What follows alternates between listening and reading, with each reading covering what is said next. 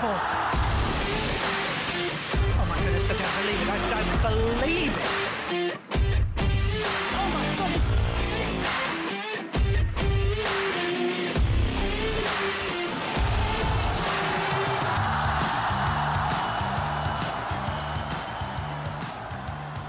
Vážení pravidelní i noví posluchači, vítejte u další epizody Českého badmintonového podcastu. Od mikrofonu vás zdraví tradičně Vojta Šelong. Dnešní díl bude na téma trénování mladých badmintonistů. Budeme se bavit o problematice tréninku v dnešní pandemické době a pozastavíme se také nad nedávnou důležitou změnou systému přípravy talentované mládeže, která má za cíl vyprodukovat vrcholové badmintonisty v Česku. Hostem dnešního podcastu je Markéta Osičková, jedna z nejzkušenějších trenérek v Česku, nebo trenérů v Česku, šéf trenérka oddílu T Astra Zahradní město Praha, několikanásobná držitelka ocenění trenér roku, trenérka reprezentace do 15 let a členka trenérsko-metodické komise, jakožto předsedkyně lektorské rady. Já ti tady vítám, Markéto, a děkuji moc, že jsi přidala pozvání do Českého badmintonového podcastu. Ahoj Vojto a zdravím všechny posluchače. Na začátek se tě zeptám, jak si užíváš uh, tuhle badmintonovou pauzu, poslední půl rok nebo rok skoro už. Jo, nevím, jestli si to úplně užívám. Nejdřív mi to přišlo jako takový odpočinkový, ale teďko po Vánocích už to byla teda pěkná deprese, takže si to úplně zase tak neužívám. No, já jsem zvyklá být v akci, takže tohle je pěkná nuda. Uh, hodně se řeší v médiích i jako v různých metodických uh, kruzích, jak to, jaký to bude mít dopad na děti, ale možná se zapomíná ty trenéry. Tak uh, jaký to může mít dopad na trenéry? Je ty to máš z toho tvého pohledu jako trenér, trenérky, tak uh, nebudou trenéry, trenéři naopak v depresi víc než děti z toho? Já myslím, že v depresi budou za prvý rodiče, pak trenéři a mm, ty děti ty to zase tak moc nevnímají, podle mě, jestli jako sportujou, nesportujou, oni si žijou svůj život. A trenéři, já třeba co vím, tak eh, naši trenéři v oddíle, já s nimi pracuju, mám jich pod sebou třeba pět, šest a fakt je jako složitý už je teď motivovat třeba zpátky, protože to není jejich hlavní pracovní činnost, že jo? Oni to dělají třeba po škole, po práci a když jsme si řekli, jo, tak vyrazíme teď jeden na jednoho s dvěma dětma ven, tak oni, ty jo, to počasí a mě se nechce a mám školu, takže si myslím, že to je těžký. A na druhou stranu trenéři, kteří se tím jako fakt živí, tak si myslím, že je to pro ně hodně těžký období, protože mm, prostě mm. musí žádat o kompenzace a vlastně nemůžou vůbec nic moc dělat. Takže jako všichni živno, živnostníci vlastně hmm, dneska. Jo. A pojďme trošku na začátek, nebo vlastně úplně na začátek, uh, abychom se dozvěděli o tobě něco víc pro ty lidi, kteří tě neznají. Jak se vůbec uh, k badmintonu dostala? Taková uh, klasická otázka na začátek. Jo, to je výborná otázka, protože se vždycky musím začít smát, že já jsem se k badmintonu dostala vlastně díky mýmu bratrovi, my, jsme, máme v rodině jako sportovní odvětví vodní slalom. A můj brácha byl jako v reprezentaci juniorský na vodním slalomu. A je starší brácha, já jsem chtěla dělat vodní slalom a on samozřejmě jako mladší sestru mě tam vůbec nechtěl. No, že jsem ho tam jako obtěžovala, pořád mě musel hlídat a tak. No a on chodil do třídy s Jitkou Lacinovou, tenkrát eh, jako známou badmintonistkou už. A říká, hele, ten badminton, to je takový lepší pro holky, nemusí sedět v té vodě a koupat si ten zadek pořád jako v, v tom kajaku. Nechceš zkusit jako badminton? A říkám, no tak jo, no tak tak jo, tak já se podívám na badminton a vlastně díky bráchovi, který mě chtěl vypodit z toho vodního slalomu, jsem se dostala k badmintonu. No.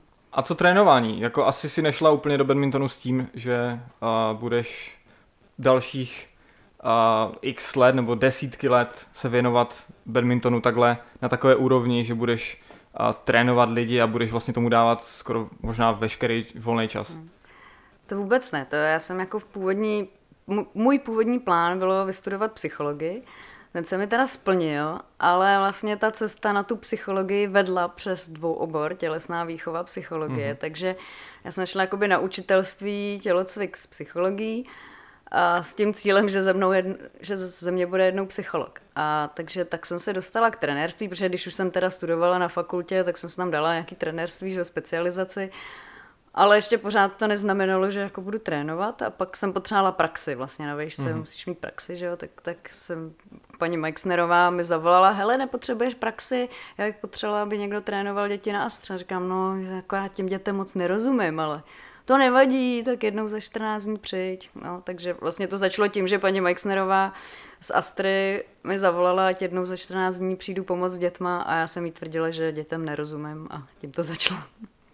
A tím to začalo. Máš, máš nějakou představu třeba, když teďka mi to tak napadlo, ta otázka, kolik dětí prošlo tvýma rukama? Ty jo. Dobrá otázka. Vůbec nemám představu.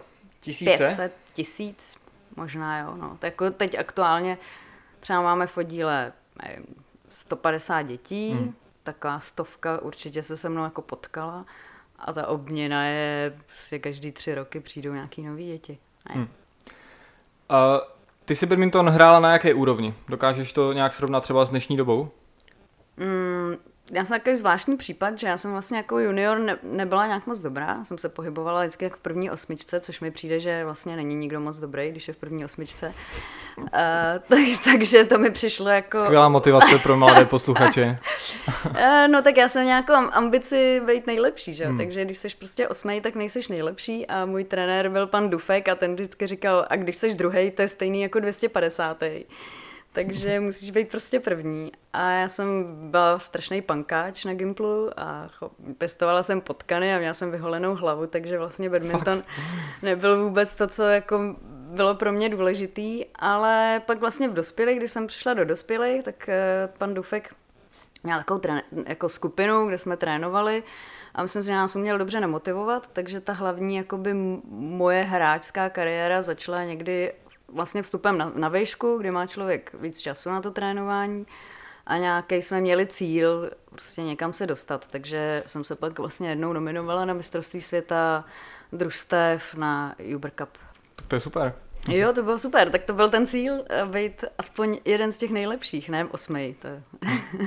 jsem někde četl, eh, nebo viděl jsem to ve videu, a že si původně chtěla vychovávat mistry světa. Uh, jo, jo. To už neplatí teda.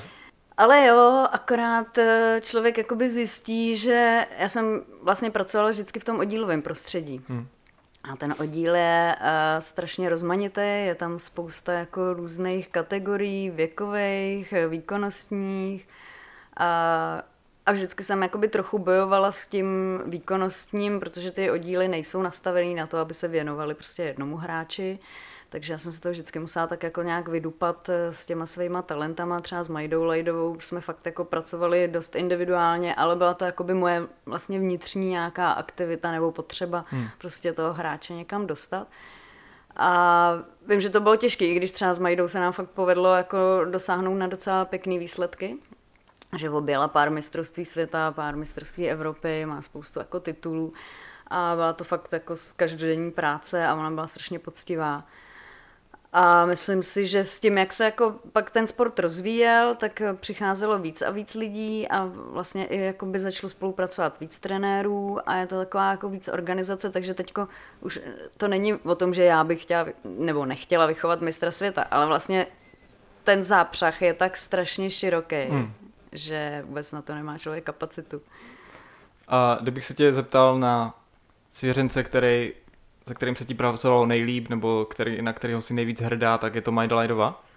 Uh, myslím si, že Majda byla fakt jako pracovitá, ona měla jako hlavu uh, nastavenou na tu samostatnou práci, hmm. jakože chtěla fakt sama.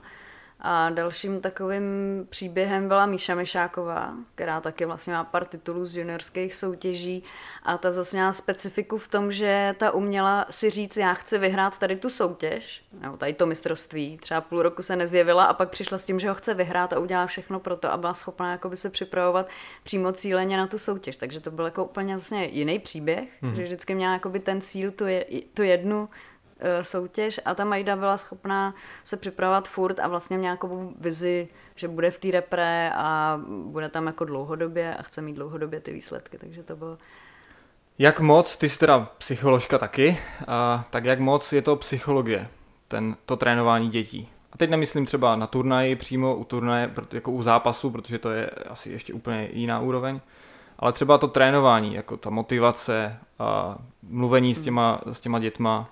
Jo. Je to jako velká psychologie. Já vždycky, když jsem měla depku z badmintonu, protože ono to přichází, takový krize, jak člověk pořád dělá to stejný, a ty vždycky po Vánocích jsem měla největší krize, kdy se mi zdálo, že jsem nikoho nic nenaučila, nikdo nic neumí, všichni se vrátili po Vánocích, netrefili se a nechtěli běhat. A, tak, nebo se mi to tak zdálo, prostě jsem měla pocit, že jsem jim půl roku věnovala a teď by to mohlo přijít a ono nic. A tak to byly taky krize, ale ta psychologie je vlastně všude, protože když pracuješ s hráčema, tak musíš pracovat s těma rodičema. Mm-hmm. A navíc jako čím dál tím víc musíš pracovat s jinýma trenérama. Já si myslím, že jako je naivní si myslet, že každý si můžeme pracovat se svým hráčem sám. Jako pokud ho chceme někam teďko dostat, tak si myslím, že nemůžeme jako úplně sám. Potřebujeme někde to skonzultovat. Rodiče si hledají samozřejmě svoje individuální trenéry a podle mě jako mnohem lepší s nima komunikovat, než nekomunikovat. A ta psychologie, vždycky jsem si řekla, hm, tak co bych dělala jako psycholog? Tak třeba bych mohla jít do rodinného poradenství. No ale to dělám stejně v tom oddíle, hmm. takže to jako nemusím, to, to tam stejně mám, jako jo, protože jako dost často se mi stává, že třeba rodiče přijdou a řeknou, hele, já bych potřeboval, abys tomu mýmu dítěti řekl, řekla, ať se učí. A nebo my máme tady nějaký rodinný problém, eh, co si o tom hmm. myslíš, hmm. jo? Takže oni i dost často ty rodiče vnímají toho trenéra Uh, jakože někdo, kdo s těma dětma je hodně, to znamená, že je hodně zná. A úplně moje nejoblíbenější historka je, že oni už všichni znají, ale já ji musím říct. Uh, bylo, když jsme na soustředění Michal Netík. A určitě všichni znají dvojici Kurz Netík, mm-hmm. si, to jsou vlastně tvoji vrstevníci, jo, takže no. oni jako fakt se mnou strávili spoustu času, i včetně třeba nějaký reprezentace sedmnáctkový a tak. A jsme byli jednou na nějakém soustředění, kde už Michalovi bylo 20 třeba, byli jsme na kondičním soustředění a on tak jako mezi řečí se na mě otočil a říká, hele mami. Jo. Říkám, ne Michale, nejsem, nejsem mami, ale tím chci říct, že jakoby, jako trenér uh, je s těma hráčema mm. fakt jakoby spoustu času. A i třeba právě tenkrát tatínek od Lukáše Kurce mi říkal, hele, ty jsi s ním vlastně víc než my, jako ty, ty o nich víc, víc, víš víc než my hmm. a občas se mě chodil ptát, nevíš něco o Lukášovi nebo tak a říká, no nevím úplně přesně, co chceš slyšet, ale... A myslíš, že to tak mají všichni trenéři? Protože já mám takový pocit, že hm, zvláště v minulosti uh, takový ti starší trenéři zapřísáhlí hm, jo, nebudu říkat nějaký jména, ale uh, jakoby úplně na tuhle psychologickou stránku podle mě nehleděli, jo, ale jako zase jim to nemůžu, nebo nemůže jim to nikdo hmm. zazlívat, protože se v té době úplně uh, neřešila tady tahle jako hmm. stránka, nikdo po nich nic takového nechtěl, nikdo jim ani jako to nevysvětlil, že třeba tohle to by měli taky řešit. Uh, setkáváš se třeba s nějakýma pro, s nějakými problémy dneska, co se týká tohohle? Třeba ti trenéři jako těm dětem úplně nerozumí? Jo, ale já netvrdím, že já jsem se s tím jako zabývala, já to spíš hodnotím zpětně, jo, protože se jako uvědomuji, že jsem spoustukrát vlastně udělala nějakou komunikační chybu. Hmm. A myslím si, že fakt na to přijde člověk až třeba zpětně po deseti letech. Já se taky pamatuju, že jsem tě měla na nějakým výběrovým uh, turnaji, byl to turnaj družstev v Krumlově a já si to úplně, fakt se to vybavuju, jako já si vybavuju spoustu věcí, co jsem těm lidem třeba jakoby neřekla dobře. No. A myslím si, že tenkrát jsme tě někam nenominovali do týmu, nebo, nebo jsme psali nějaký hodnocení a já jsem napsala tomu Vojtovi Chudákovi, který mu byl asi 12, tak jsem tam napsala, že nemáš jako uh, morálně volní vlastnosti na to, abys byl reprezentant. A teď si říkám, ty jako, jak jsem to mohla vědět, když mu bylo 12, že jo, to, to je hmm. jako prostě nesmysl. Tak to nevím, to už jsem teda tu válečnou sekeru zakopal, tak teďka jich teda zase vykopu. No, Možná. ale uh, tím chci říct, že netvrdím, že jsem jako vždycky si uvědomila i já z mé strany, že je to psychologie, ale a, a že jsem tomu třeba ani nepřikládala takovou váhu, když jsem byla mladší. Jo? Když jsi mladý trenér, tak samozřejmě chceš výsledky, a, tak si naplánuješ nějaký tréninky, po těch hráčích šlapeš, aby ti to plnili. A myslím si, že i ta doba, doba se jako vyvíjí mm. jiným směrem, jakoby i ty děcka se vyvíjí, celá společnost se vyvíjí, takže se mnohem víc teďko řeší, jako jak je motivovat, aby měli vnitřní motivaci, aby vlastně to chtěli sami. A což teda tady v době pandemie se opravdu dělá hodně komplikovaně. Hmm, tomu to se jako dostaneme jako, ještě. To je celý složitý.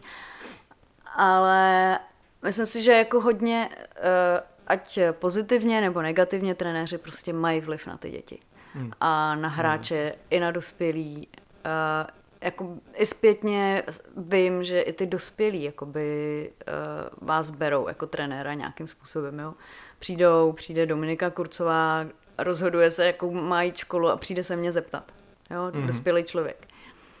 A jenom tak mezi řečí, jo, hele, pojď, pobavíme se, uh, poradíš mi. A to mě vždycky strašně potěší. To mě úplně jako zahřeje u srdce. Hmm. Říkám, yes, tak oni úplně jako ne všichni mi nesnáší, jo.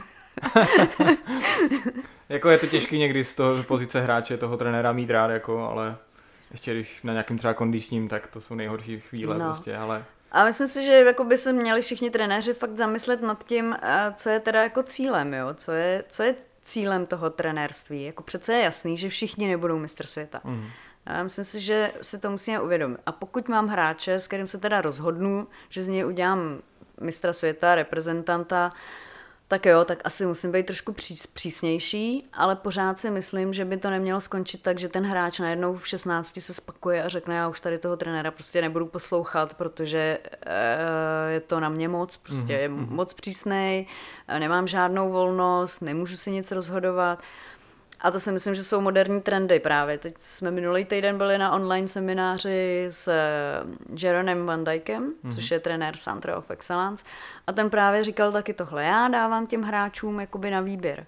Jo, dávám jim nějaké možnosti, ať se jako rozhodují sami, protože když se můžou rozhodovat trochu, eh, tak mají pocit, že si ten život řídí a můžou jako by, mají tu vnitřní motivaci prostě k tomu mhm, dělat mhm. ty věci sami, no.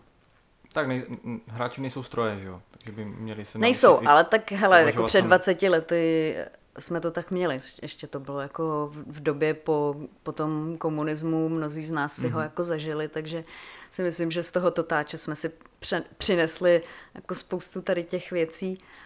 A zase je otázka, některý možná byli dobrý, jo.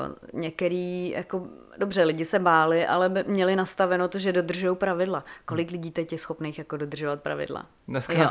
dneska to je zase úplně na jiný podcast asi. No. Asi se dodržují pravidla eh, ve společnosti třeba. No. A zajímá mě ještě jedna věc.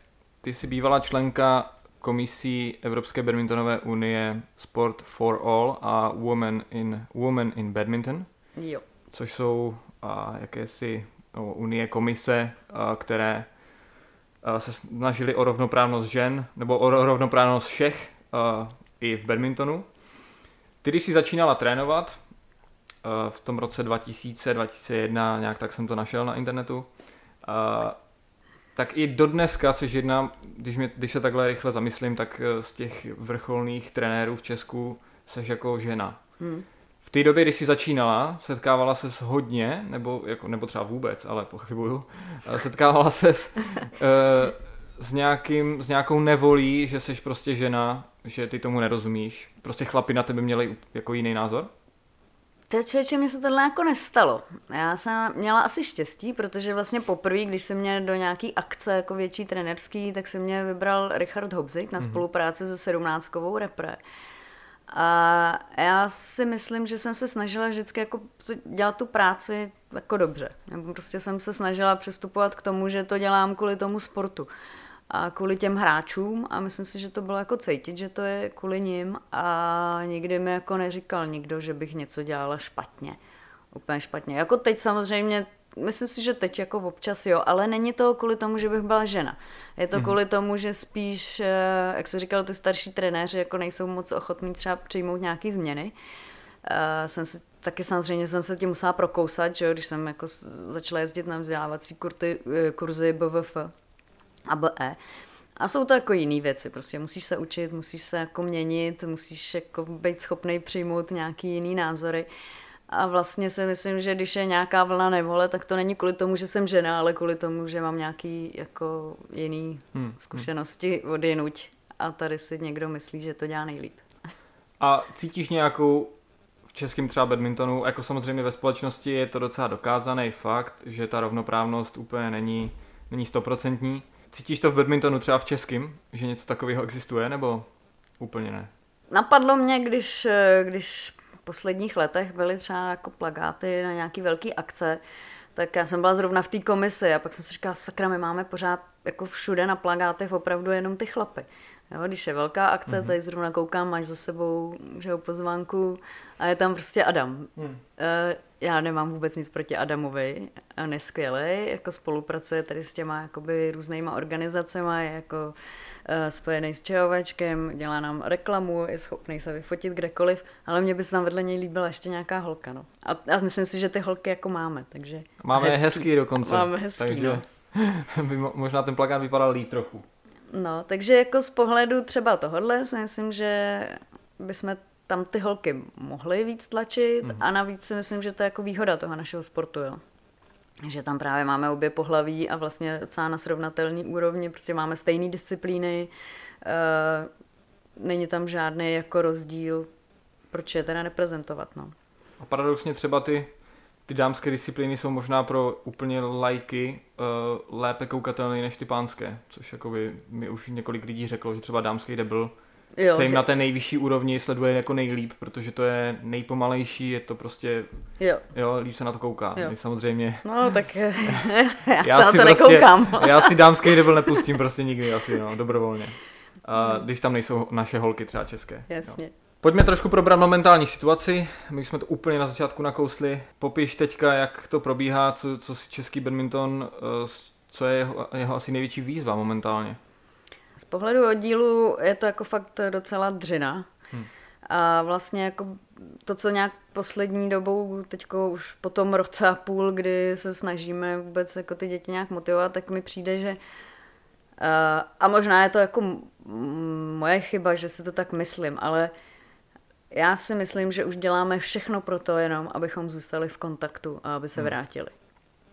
A snažíme se jako Jo, pořád jsou to sportovní aktivity, snažíme se pořád dělat výzvy, pořád děláme online tréninky, ale jako můj cíl se omezil na to, udržet je v kontaktu, aby se vrátili. Hmm. Myslíš, že to bude uh, hodně velký problém, že prostě mnoho dětí se nebude vracet? Jako na, naštěstí hmm. tam jsou pořád ty rodiče, kteří budou chtít, ať ty děti něco dělají, vypadnou z domu na chvilku, takže možná jako od nich ten impuls bude, ale ale no. jako ty děti můžou asi ztrácet motivaci. Ale já jsem na to fakt strašně zvědavá. Už, už se nám teda ozvali třeba rodiče, že už nepřijdou, mm. jejich děti, jakože z, z rodinných důvodů, ale já jako vůbec nedokážu odhadnout, co se stane. Jo? Na jednu stranu si umím představit, že spousta dětí a spousta rodičů řekne, ty hurá, může se začít něco dělat a budou je jako opravdu tlačit a dávat i do těch komerčních třeba center a na kroužky. Může se stát tohle, že jakoby bude velký boom mm-hmm. a mezi takovou tou jakoby hobby, hobby populací nebo taky ty nezávodní děti. Může se stát, ale nevím, to tak odhaduju. A co se týče těch závodních, tak tam fakt jakoby se snažíme je udržet v kontaktu a trošku krizi vidím jako ten věk, ta puberta, no. Jako 15, 16, 17, Eh, některý jakoby mluví s náma, chodí třeba i ven s někým trénovat, co vím, chodí na ty online tréninky, ale o některých třeba jsem neslyšela ani slovo za poslední hmm. půl rok. Já o nich nevím vůbec nic.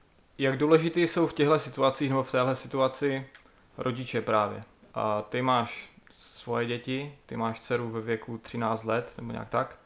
Jak, jaká je role toho rodiče? Mně to přijde, že rodi, eh, role toho rodiče je zásadní. Jak ty to máš doma třeba, jak, eh, jak uh, urguješ ty rodiče, jak s nima komunikuješ třeba? Jo, hele, ty rodiče jsou hodně zásadní a fungují u dětí do těch 13-14. Mm-hmm. Ale já mám teda dvě děti, mám ještě starší, mm-hmm. tý bude teď 16, tý mladší bude 13. A oni v té pubertě se samostatňují ty děcka, takže to, to funguje i jako u badmintonu, u mých vlastních, to vnímám, že prostě do 13, do 14 fakt mám i jako trenér možnost ty děti ovlivňovat přes rodiče, jo? takže teďko samozřejmě, když vidím, že někdo něco třeba nedělá, nebo bych chtěla, aby něco dělal, zavolám rodiči, hele, nemůžeš prostě dítě zkontrolovat, mm-hmm. máme sportovní středisko, mm-hmm. začali jsme používat XPS, někdo to používá, někdo ne, ale já jim zavolám, hele, mně se zdá, že to tvoje dítě, a on mi řekne, jo, jo, jo, tak já mu to řeknu, a jenom stačí, že, ho, že mu to řeknou. Jo, mnohem horší je to s vlastním dítětem, který mu to musím říct já. To teda jako je jako boj úplně strašný. Hmm. Takže v posledním roce já bojuju jakoby doma vlastně ještě s, s tím, že vlastnímu dítěti mám říkat, že něco dělá a teď už to začíná být v těch třinácti jako mami, proč mi to furt říkáš? Říkám, sakra, co mám dělat? Tak bych potřeba být to řekl teda někdo jiný, abych potřeba nějakého toho trenéra, který to řekne. Ale teď ho nemám, že jo, protože jsme prostě zavřený sami doma. No a, a ty starší děti už jsou samostatný, jo. A tam, mm, když je jim těch 14, 15, 16, tak tam fakt jakoby je vidět, kdo má tu vnitřní motivaci. A paradoxně si myslím, že třeba teď uh, my nemáme na Astře nějaký úplně hvězdný juniory, mm. ale spousta z nich mají tady tu vnitřní motivaci. Jo, že to jsou jakoby děti, které to baví, mají dobrou partu, a oni fakt se připojují na ty online, je jim 15, 16, oni spolu jako komunikují. A vlastně mi přijde, že to je teď dobrý tohle, ale tam už přes rodiče nejde vůbec nic. Tak to je možná jako z má, jedna z mála takových jako pozitivních věcí na tom, že ty teďka poznáš, kdo uh, je motivovaný, kdo prostě chce se zlepšit nějak, kdo jo. prostě je dříč. Jo, to je jako docela, to máš docela pravdu. Teď nad jak přemýšlím, že jako je, fakt je to pravda, že hodně teďko vidíme, kdo jako sám něco dělá, že mm-hmm. se snaží být i s náma v kontaktu, jako s trenérama, jo? že aspoň třeba aspoň jednou za měsíc napíšou, nevím, hele, já bych chtěl dělat tohle, nebo dělám tohle, je to dobře nebo špatně. A teďko nějaký tři kluci si řekli, jo, my chceme zkusit to XPS, jako, tak si to vyzkoušíme, prostě je na to čas. A nebo s Honzou chodí někam ven, jako mm. samozřejmě, mm. že chodí a dodržují nějaký pravidla, chodí do lesa po jednom, jo, ale Aha. jako i to, že jdou, jo, do, jo, prostě napíšou mu, hele, já chci jít dneska běhat, půjdem, jo, jdeme běhat. Takže to je pravda, že u těch starších pak vidíš tady to, jako kdo, kdo chce sám. No. A, a tam teda upřímně s, s rodičema juniorů jsme nejsme v kontaktu vůbec teďko. Ty hobby hráče netrénuješ asi, že jo? Nebo Už jo? ne, no. Už ne. Uh, co třeba dopad na ně? jako já totiž věřím, já jsem nedávno teďka mluvil s kamarádem, který je hobby hráč v Brně, ale to je takový lehce šílenec. Zdravím, zdravím tě, Mariane. Uh, který prostě trénuje 6x, 7x týdně, tak ten je úplně jako z toho zničený samozřejmě. Jo, jako to jsme všichni, protože ten hmm. badminton fakt no. chybí. Prostě, hmm. jo, ještě když to člověk opravdu dělá 10-15 let, tak najednou z toho takhle vypadnou, to je fakt hrůza. Ale ta motivace i těch hobby hráčů musí být úplně, úplně rozbitá už, jako úplně jako na dně a navíc pořád jako není nějak vidět eh, to světlo na konci toho tunelu. Prostě pořád se nic nemění a uh, Hele, ta situace je ještě horší možná. Uh, ne, nevím, vůbec se nedokážu vzít, jako vžít do situace hobby hráče. Hmm. A myslím si, že zase to bude jako na různé skupiny. Myslím si, že budou lidi, kteří prostě to žrali předtím, tak se budou chtít vrátit. A myslím si, že se může ale i stát, že třeba, pokud jsou to nějaký jako univerzální sportovci, že se třeba jako fakt přejdou k nějakému sportu, který výhledově bude víc venku a hmm, hmm, hmm. nebude tolik vázaný na ty vnitřní sportoviště. Prostě my jsme tímhle tím strašně omezený a myslím si, že jakoby nás to hlavně ničí tímhle tím, že prostě potřebujeme být vevnitř.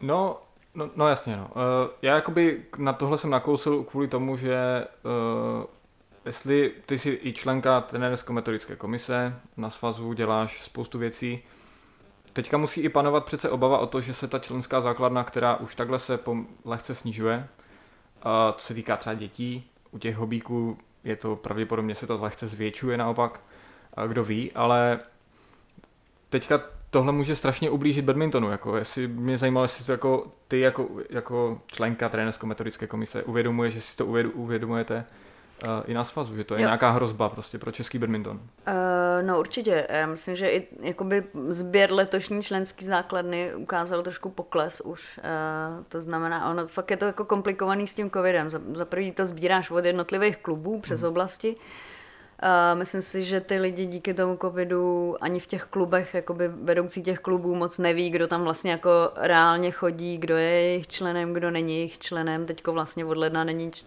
nikdo člen, protože hmm. od ledna si nemohou být v hale, takže, ne, no. takže nemáš žádný členy. Uh, ale jako určitě jsme ještě nezvažovali nějakou strategii, jako co s tím hmm. potom. Ty jsi i hmm, lektorka trenéru, už zkušená poměrně, že jo? Už to děláš dlouho, máš um, i mezinárodní certifikace a Světové badmintonové federace, Shuttle Time a tak dále.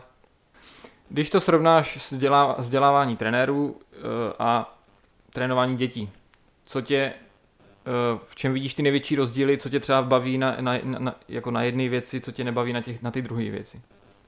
Jo, to je dobrá otázka. Mm, Vzdělávání trenérů je fakt zábava. Děti ne, jo?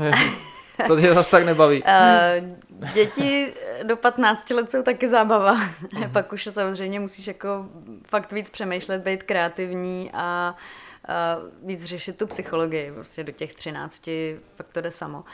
Ale ten hlavní rozdíl je, že co vnímám, je, že na eh, vzdělávací kurzy nebo na školení trenérů nebo učitelů přijdou lidi, kteří fakt se to chtějí učit. Mm-hmm. Jakoby mají ten zájem, chtějí se něco dozvědět, jsou motivovaní, jsou ochotní naslouchat jako v posledních letech zažívám to, že jako mají fakt i respekt k, k, k nám jako lektorům. Myslím si, že fakt chodí lidi, kteří se chtějí dozvědět, to znamená, že respektují, co jim říkáš. A my jsme jako otevření jako lektoři, protože to tě na tom BW učí, že máš být otevřený, že není žádná jako zlatá cesta, ale vždycky hmm. máš s, s těma trenérama jako diskutovat na různý témata, takže co se taky snažíme. A je to prostě práce, eh, kde víš, že oni to chtějí a jsou vděční. U těch dětí eh, pak s tím přibývajícím věkem to vlastně se nejseš úplně jistý, jestli jsou vděční. Chápu. Mm. ale takhle, zase je to jiný, jo. Jako když máš tady toho vnitřně motivovaného hráče, tak je to super. Jo? Tak je, je to super. Uh, a myslím si, že taky já se učím s nima komunikovat, taky se to mění prostě v posledních letech, jo, učíme se to všichni, uh, protože oni se mění, ty generace se mění, takže prostě víc s nima mluvíme a pak je to taky jako zábava. Mm. Kdyby se musela jednoho vzdát, trénování dětí nebo, nebo uh, to vzdělávání dalších trenérů, co by to bylo? Musíš prostě odpovědět. Samozřejmě nemusíš, ale teoreticky se o tom bavíme. Musím. A já nějak asi vždycky bych se vrátila k těm dětem. No. Hm. Asi to je dobře, to je dobře slyšet, to, jo, jo, to je dobrá odpověď podle mě. Jo, jo. Bavili jsme se už o tom genderu, o té rovnoprávnosti. Hm, co se týká trenér, trenérů nových, příchozích, jak to tam vypadá? Je tam víc chlapů, nebo je tam víc žen, nebo je to na, na půl? Jak to vnímáš? No, je tam určitě jako pořád víc kluků nebo chlapů. Mm, já jakoby vlastně v rámci tady práce na svazu řeším i genderový e, nějaký nabídky, to znamená, že třeba chodí z BVF nabídky nebo z BE mm. nabídky jako mm, pro ženy, mm. to znamená nějaká podpora třeba na vzdělávací kurzy nebo na parabadmintonistku zařadit a tak. A to si myslím, že v tom jako máme uh, nedostatek holek. Mm. Jo, že prostě já vždycky oslovím nějaký holky, ženy, trenérky a dost často se mi vrátí odpověď a to souvisí s tím, že jsme prostě ženský, máme rodiny, máme děti. Hele, já jako nemůžu odjet eh, tady na kurz, protože prostě musím hlídat děti, nebo neumím tak dobře anglicky, nebo nějaký mm-hmm. prostě se zádrhel jako na straně ty ženy najde spíš než, než u těch mužů. Když jsou kurzy třeba pro učitele, tak tam je to trochu obráceně, ale tak 50 na 50 mezi tělocvikářem jsou jako obojí pohlaví. Hmm. Já jsem se uh, vlastně koukal na, uh, na, na stránky Českého badmintonového svazu, že jo? Uh, na lektorskou radu. Aha. A tam je teda to složení té lektorské rady je teda čistě prostě ženské, jo? což je docela zajímavé že uh, tam seš ty Eliška a Martina Bernaciková. Jo, to asi nějak podvědomě to tam tlačím, protože jo. mi přijde, že v jiných komisích moc ženských není. Uh, co třeba u, u trénování, ještě, ještě se vrátím k trénování dětí. Uh, trénuješ radši kluky nebo holky? No kluky, to je přece jasný. Uh, a myslím, to je normální, to je jakoby vědecky dokázaný v podstatě z té psychologie, že ty opačný pohlaví se víc vyhoví. To znamená, že chlap radši trénuje jakoby holky a ženská hmm. nebo paní, slečna, trenérka bude radši asi trénovat kluky, nebo jako líp to tam funguje. Ale přitom, když se nad tím zamyslíme hmm.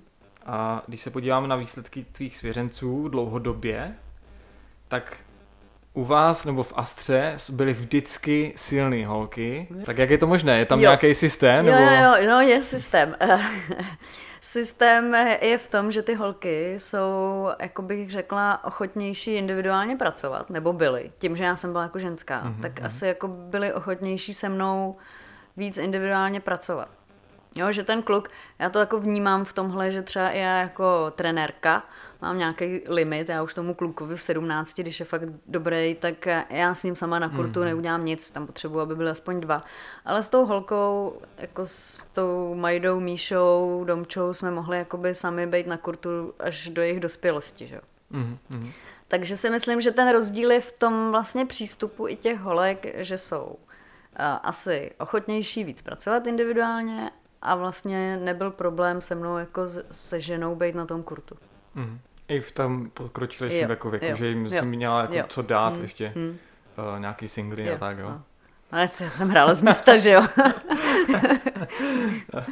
Poslední otázka na ty trenéry ještě. Mhm. Mm-hmm. Rovná se kvantita kvalitě v tomhle? Uh, to znamená, máme čím dál více trenérů, se učí, vzdělává, ale v mnoha případech, i když jsou třeba vyškolení trenéři, tak eh, já jako z osobních zkušeností znám lidi, kteří jsou trenéři, mají licence, ale nemyslím si, že jsou dobří trenéři. Takže je tam nějaká rovina, kde se tohle dá eh, jako udržet, ta kvalita těch trenérů? A nebo je co nejlepší jet jenom kvantitu, ať, ať máme co nejvíc trenérů? Jo. Dá se to vůbec nějak filtrovat? No, jako? Přemýšlím nad tím, přemýšlím uh, nad tím a myslím si, že kvantita je dobrá v tom, že přijdou a dozví se ty základní informace. A když si jako vezmu, to, jak, jak to máme nastavený, tak máme prostě nějaký základní stupeň mm-hmm. uh, trenéra čtvrtý třídy.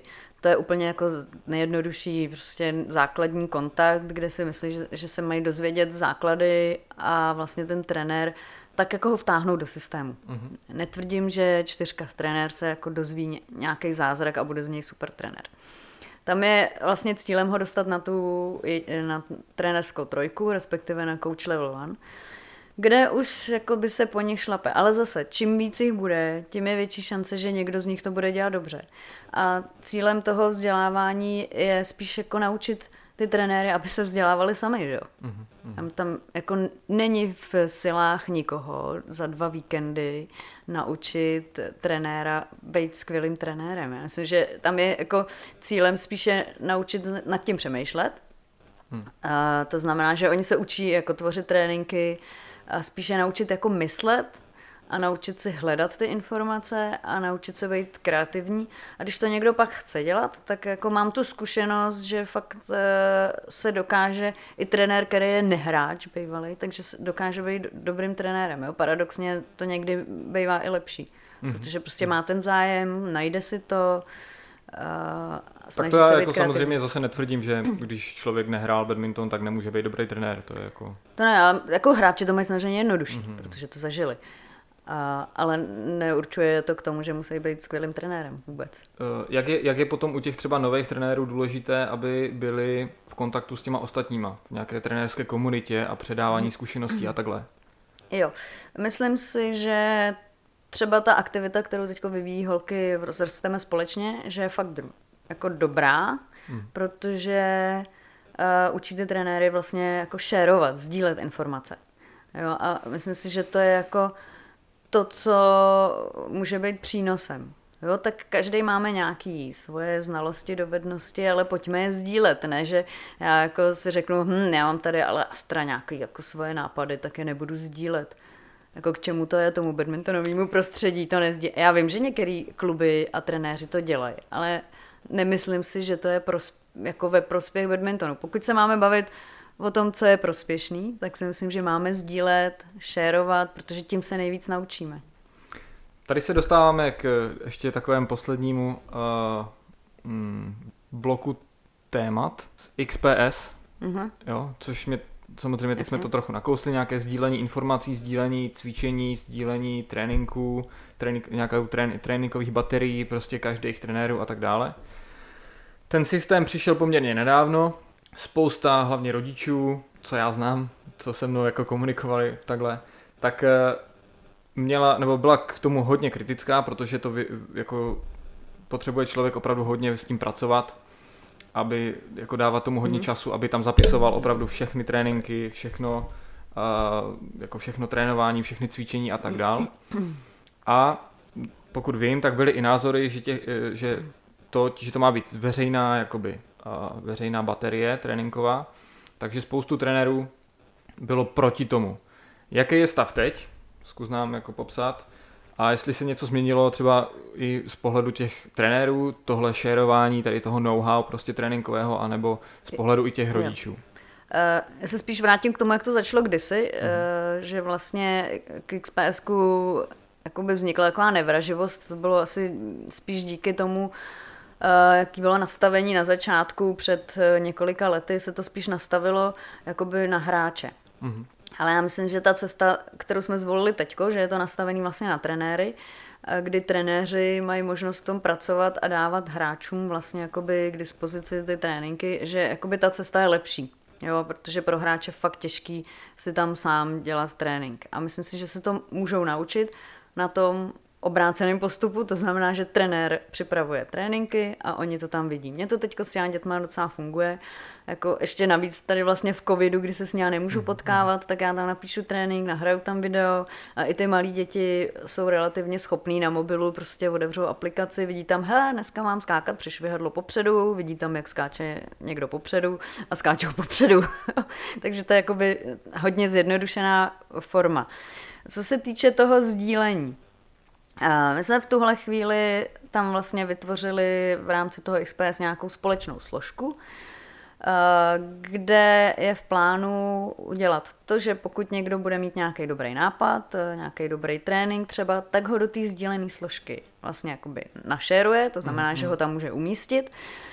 Ve chvíli, kdy se tam umístí, tak ho vidí všichni ostatní a pak my v rámci té MK, když se koukneme na ten trénink třeba nebo na baterii, nebo to může být celý program, tak uvidíme, hele, tohle je super, můžeme to přidat do nějaký svazové složky a všichni k tomu budou mít přístup. Mm-hmm. A pak je tam možnost sdílení třeba jenom mezi kluby. Jo, my jsme si teď nastavili, že já tam dělám spoustu věcí, Tomáš Krajče dělá spoustu věcí a jsme ochotní se jako vyměňovat ty informace, takže jsme si nastavili, že já můžu vidět na něj a on na mě. A stejně tak si to můžou nastavit jiný kluby. Mm. A teď v tuhle chvíli je to teda nastavený, takže musí souhlasit mezi sebou. Jo. To znamená, že ne, že všichni teď napíšou a chci vidět do Astry a, a všichni jako a já řeknu všem s radostí, jo super, tak mi to tady jako vykradněte. A, I když mě by to asi jako bylo jedno, ale myslím si, že jakoby přínosem by mělo být to, že tam všichni něco teda dají a pak to začneme sdílet na té společné platformě spíš. Mhm. Český svaz nebo český badminton teďka přešel na nový systém přípravy mládeže. Začalo to asi na podzim nebo nějak tak. Jenom abych to upřesnil pro nějaké širší publikum, tak uh, já tomu teda zase tak nerozumím, ale snaž, budu se to snažit. Možná proto uh, to vysvětlím lépe. Teď jsou tři úrovně uh, systému přípravy mládeže. V té ta první úroveň sportovní střediska, SPS takzvaně. Uh, tam jsou ty talentovanější děti z oddílů po celé republice. Pak jsou další úrovní je sportovní centrum mládeže, který je kolik? Čtyři v Česku, kde ty nejtalentovanější děti z těch sportovních středisek jsou bráni právě do těch sportovních centrů, e, sportovních center mládeže a to vrcholové, ta vrcholná úroveň je vrcholové centrum mládeže a Národní centrum v Plzni. Zkus možná v rychlosti trochu srovnat ty systémy. Teď ten nový a ten, jak fungoval předtím. Jde to v rychlosti shrnout nebo ne? Mm, vůbec. Ale jo. Jestli tak... tam nějaký systém vůbec fungoval. Jo, jo, no určitě bych eh, nechtěla říkat, že žádný systém nebyl, protože eh, vždycky byl nějaký systém, jenom prostě byl nastavený podle toho, eh, jak bylo vlastně reální a možný ten systém nastavovat i s ohledem na třeba dotace, které se získávají. Takže určitě dřív systém byl, všichni co jsou v badmintonu a pohybují se v oddílech a klubech, tak tuší, že bylo top 20. Mm-hmm uh, nějaké jakoby ohodnocení klubů, což vlastně můžeme říct, že tak uh, bylo na úrovni těch SPS. Což znamená, teď máme taky vlastně 20 klubů, akorát je tam ta finanční dotace třeba nějaká jiná, je vázaná na nějaký jiný věci, uh, na nějaký jiný hodnocení. a je tam větší tlak jakoby na ten výsledek třeba, nebo na to, aby hráči vlastně byli motivovaní k tomu přejít pak do toho vyššího levelu. Mm-hmm. Ten prostřední článek se liší eh, v tom, že dřív byl vázán na oblasti, teď vlastně jsou jakoby jejich menší počet a je tam zase asi tlak víc na, na, na výběr těch hráčů. Jo? Dřív v oblastech prostě byl oblastní centrum, kde byl, bylo zařazených 30 hráčů. Uh, některý tam ani nechodili, ale byli zařazený, takže teď jakoby v, tom novém uh, systému by se to mělo týkat opravdu jako jenom těch, kteří jsou hodně motivovaní a mají výsledky a směřují už do vlastně toho národního centra, který jsme jako vlastně hmm. otevřeli nově. Co ty, jakožto teda jeden z spoluautorů tady toho nového systému, co si od toho nejvíc jako slibuješ?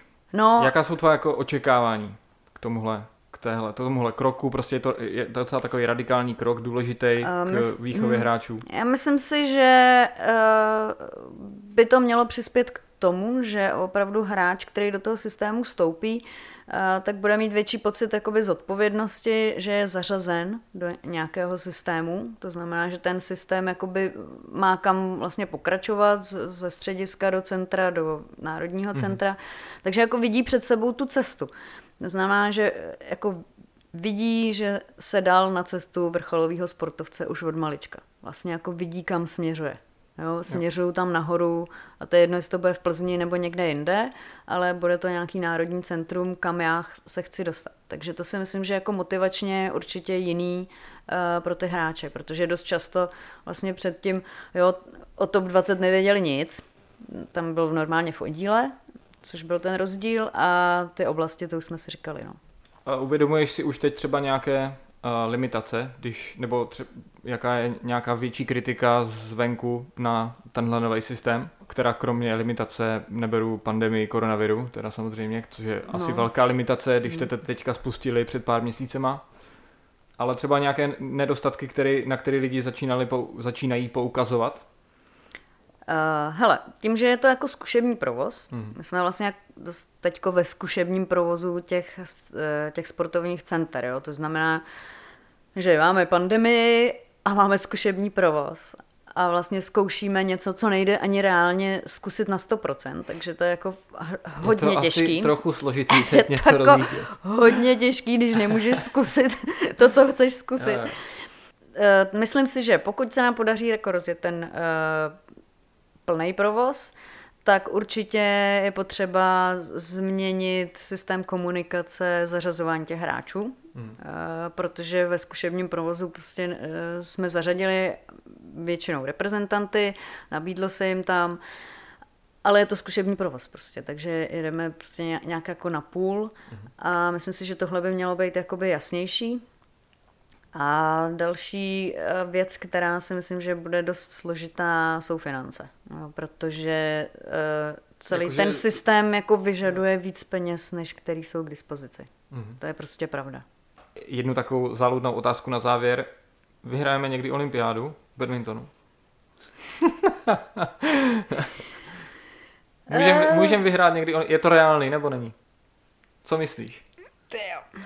Nevím. Nevíš? Nevím. jako Ok. v teď v tuhle chvíli to nevidím úplně jako Úplně reálně. úplně reálně.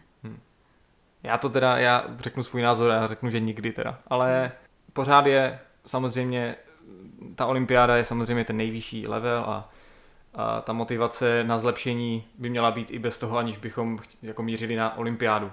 Ale úspěchy v evropském badmintonu e, jsou si myslím hodně ambiciozní cíl, ale jako zas úplně třeba nereálný si, mysl, ne, si myslím, že ne, pokud zase se nebavíme o horizontu dalších pěti let, ale horizontu třeba dalších 20 let.